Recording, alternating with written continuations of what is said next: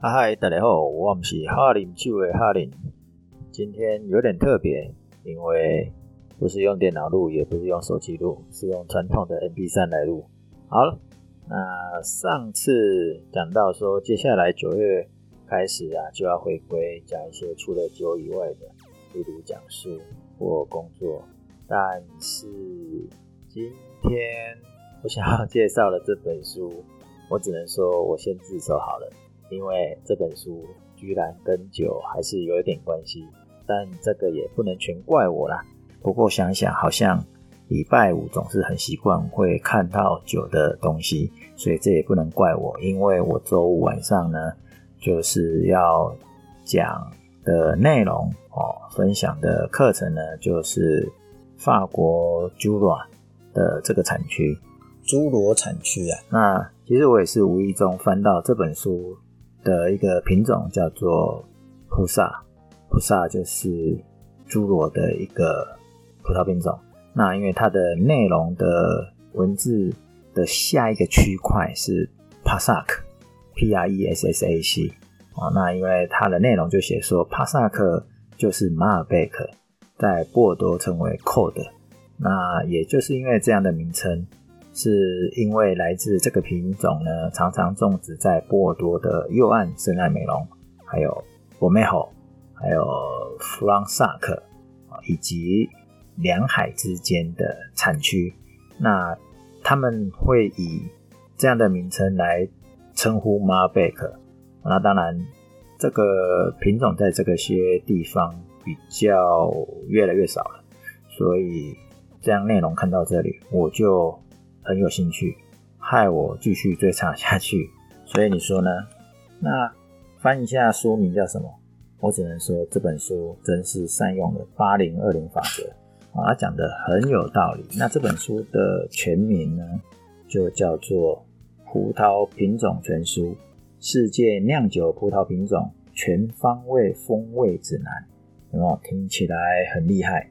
而且呢，它就是要告诉你说。百分之八十的葡萄品种，你只要搞定这百分之二十就可以了啊。那怎么说呢？我后面会继续来讲给大家听。而且这本书呢，一开始如果你真的把它当做这个叫做词典或是字典呢来看呢，事实上是还不错的，因为查询嘛，算很好查的，很好翻的。但是如果你是看它架构，用目录的结构来看呢，其实不太容易看得懂。但是这本书算很厉害，有多厉害？啊，我当然先讲一下它的基本资料好了。这本书是积木文化出版，那是二零一九年四月的时候出版。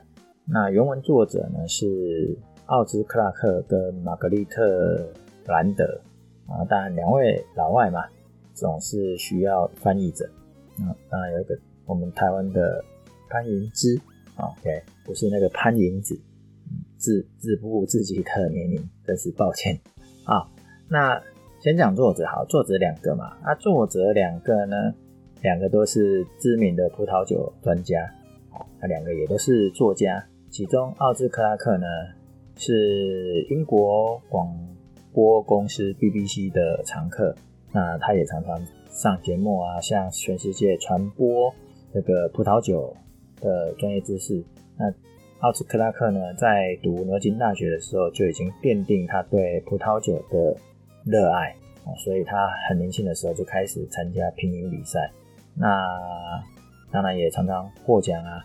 那品饮比赛就开始得到大家的肯定。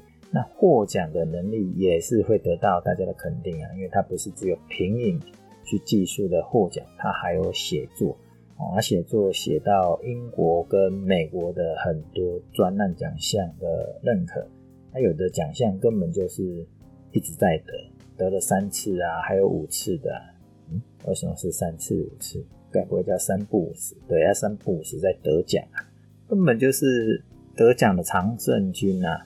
但是我从来没有想过，这个演绎有终身奖，那写作居然也有终身成就奖。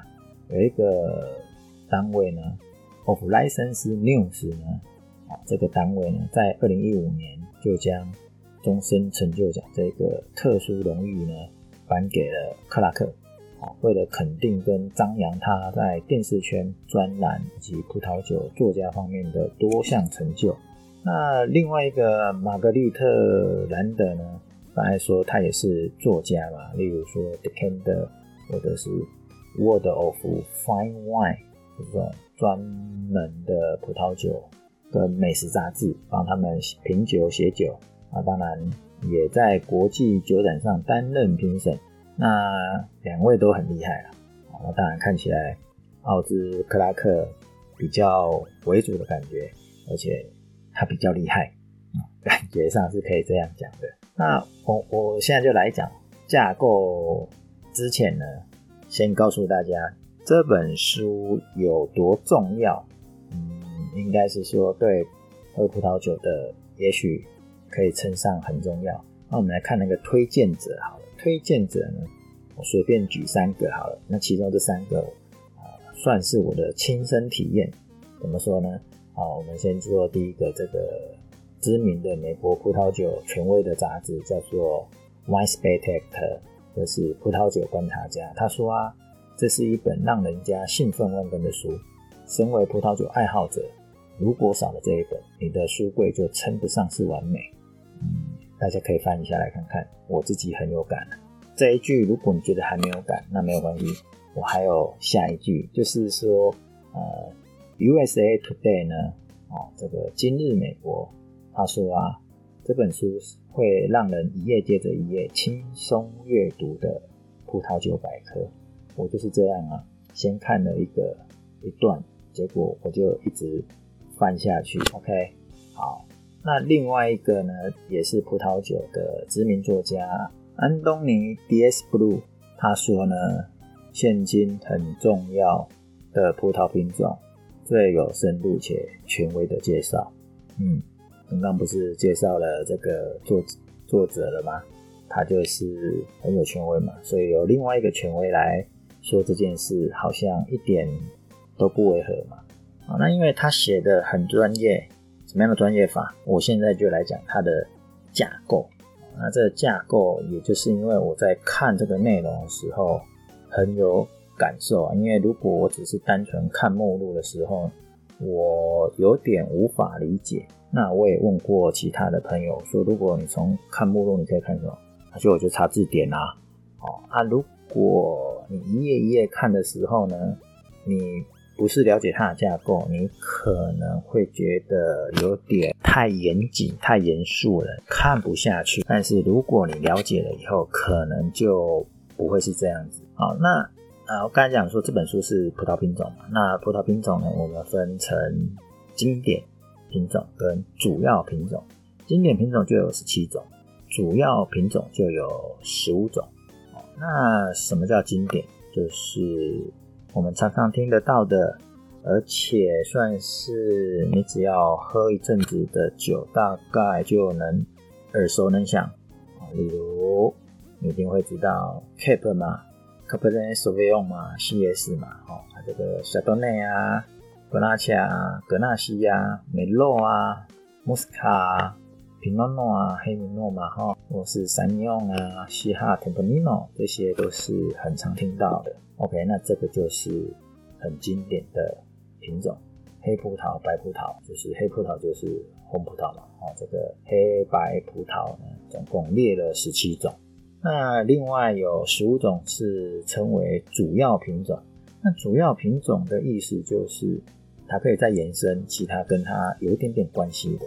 那有的可能，嗯，只是一个统称。我举例好了，呃，什么巴贝拉。它是主要品种，那它也有其他的。那马贝克也是，那我们再回来讲马贝克。那我其实一开始是被一个叫做马尔瓦西亚的品种吸引的，因为我没有喝过，也没有看过，所以呢，马尔瓦西亚它的拼法呢叫做 M A L V A S I A。那这个品种呢，其实在法国呢是以马瓦西来称呼整个系列的葡萄品种。那马瓦西呢的拼法是 M A L V O I S I E 来称呼整个系列的葡萄，但是呢，但是哦，没有一个是白马尔瓦西亚，甚至只要称为马尔瓦西亚的品种也很多都是不相干，所以把这个当成什么？一种风格的名称，因为它大部分都是白的品种，虽然它也有一系列的粉红或黑葡萄的品种，就是红酒跟粉红酒啦，那可能都是黑葡萄的品种。那我刚才讲啊，就是为什么会提到这个品种？一方面呢，是我没喝过、没看过嘛。那一方面呢，刚好可以拿来说明我想要讲的说，以主要品种为主干，然后呢，后面的内容就会带出跟这个品种有关联的。那这是叫做主要品种。那经典的品种呢，就很有可能是散布到这样的几个主要品种里面。那最主要从最简单的，他一开始在第九页的时候，就是书本的一开始没多久，他就会介绍葡萄酒树的家族。那从欧洲品种跟混合出来的新的品种，那它可以开枝散叶，可以看出一些端倪。那也就是说。他在讲这个主要品种的时候呢，都会用几个固定的架构来解说，例如说从原生的风土地理、啊历史的推演，甚至到这个消费者的资讯。老实讲，你会很放心听他们讲故事，就是听这些作者们啊讲故事。读这个我们是读者嘛，我们可以不用担心我们不懂什么历史地理。因为听他们讲，好像就是在讲故事，你很容易就读得下去，因为它有点小小的有趣。例如说好了，啊、呃，马尔贝克嘛，马尔贝克是在，啊、呃，他就会说，哎，这个法国西南部的原生品种，那在阿根廷发扬光大。嗯，我好像之前讲过，我以前的 Podcast 的集数里面有聊过啊、呃，这个在啊、呃、EP 八十七，马尔贝克也有节日吗？对。就开一支来庆祝马尔贝克世界日，哦，那一天刚好讲马贝克世界日，那这本书就更明白的指出啊，啊，那个卡欧，法国的卡欧产区呢，当初就是马贝克大本营，虽然波尔多也是很常见，但是地位不崇高啊，不要说不崇崇高这件事是不高啊，因为它最主要呢，当时一九五六年。霜害太严重了，所以导致被彻底汰换。那它是混调的嘛？那它的混调的过程中是要做柔化的功能，所以它逐渐的被别的品种取代了，被这个梅洛所取代。而且呢，梅洛比较不像马尔贝克，容易受到落果或霉菌的影响啊，而且产量稳定。梅洛是产量稳定，所以很快的。马尔贝克就逐渐的这个凋零啊，或是式微。那在一八五二年的第一次在阿根廷培育啊，当地有最有最老的这个葡萄树啊，是在一八六一年种植的。当然现在还在啊，不过当时插枝而来的葡萄树是波尔多，却不是大本营的卡欧。那当然，阿根廷现在的。马贝克跟卡欧的风格呢是很大的不一样。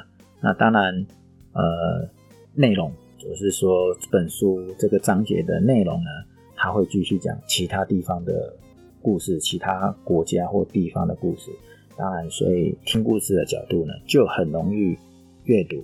那后面它还有一块就是讲这个消费者资讯啊，它消费者资讯就会介绍。啊，这这个葡萄有没有其他的名字，或者是在地的名称叫什么？例如刚刚讲的，呃，卡欧啊，卡欧的另外一个呃在地名称呢，叫做欧歇瓦，欧歇瓦，A U X E R R O I S。那罗亚尔河或者是西南发呢，也都叫 Cot。那前面有讲说这个波尔多又暗称帕萨克嘛，哦，那阿根廷。就叫 Malbec 啊，Malbec 就会 M L B E C 嘛，但是也有人拼写成 M L B E C K，多了一个 K 哦，那他也会注明说各地有哪些最佳酿酒的业者，也包含了嗯呃内容啊，内容刚好我看的时候就有点有点有感了。为什么？因为最近在 Facebook 闹得沸沸扬扬的那个卡蒂娜拉帕达，而且他还有推荐酒款，很是不错，可以直接跟着内容去找酒来试喝啊。那刚刚讲的都是主要品种，那经典的品种也有架构，它的架构就是什么？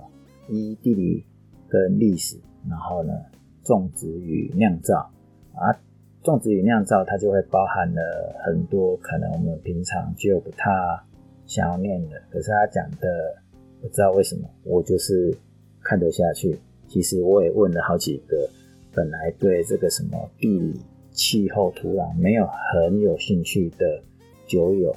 让他们读了一下，他们居然也蛮有兴趣的。这我不知道是哪里来的魔力，就对了。哦，来讲说种植与酿造呢，哦，有气候、土壤啊，还有产量啊。那它还有个标题呢，叫做“放眼全球”。那放眼全球就是在看各个地区的呃品种。那甚至有写如何享受该品种，从风味啊、搭餐啊，甚至有没有潜力可以。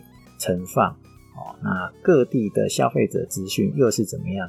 我跟你讲，真真的比网络查的出来的资料呢还要好读跟明白，因为网络有很多资料，哎、可能有漏，或者是可能也有不对，因为大家也都是相互学习嘛，可能都难免会有疏漏嘛。甚至现在很流行的生物动力法，像我今天晚上就有讲到生物动力法。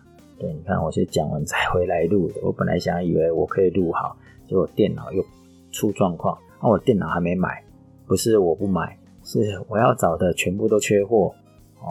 这个大环境晶片在缺货，所以就到处都缺货。然后再加上这个之前不是要上网课嘛？就是在网络上上课嘛？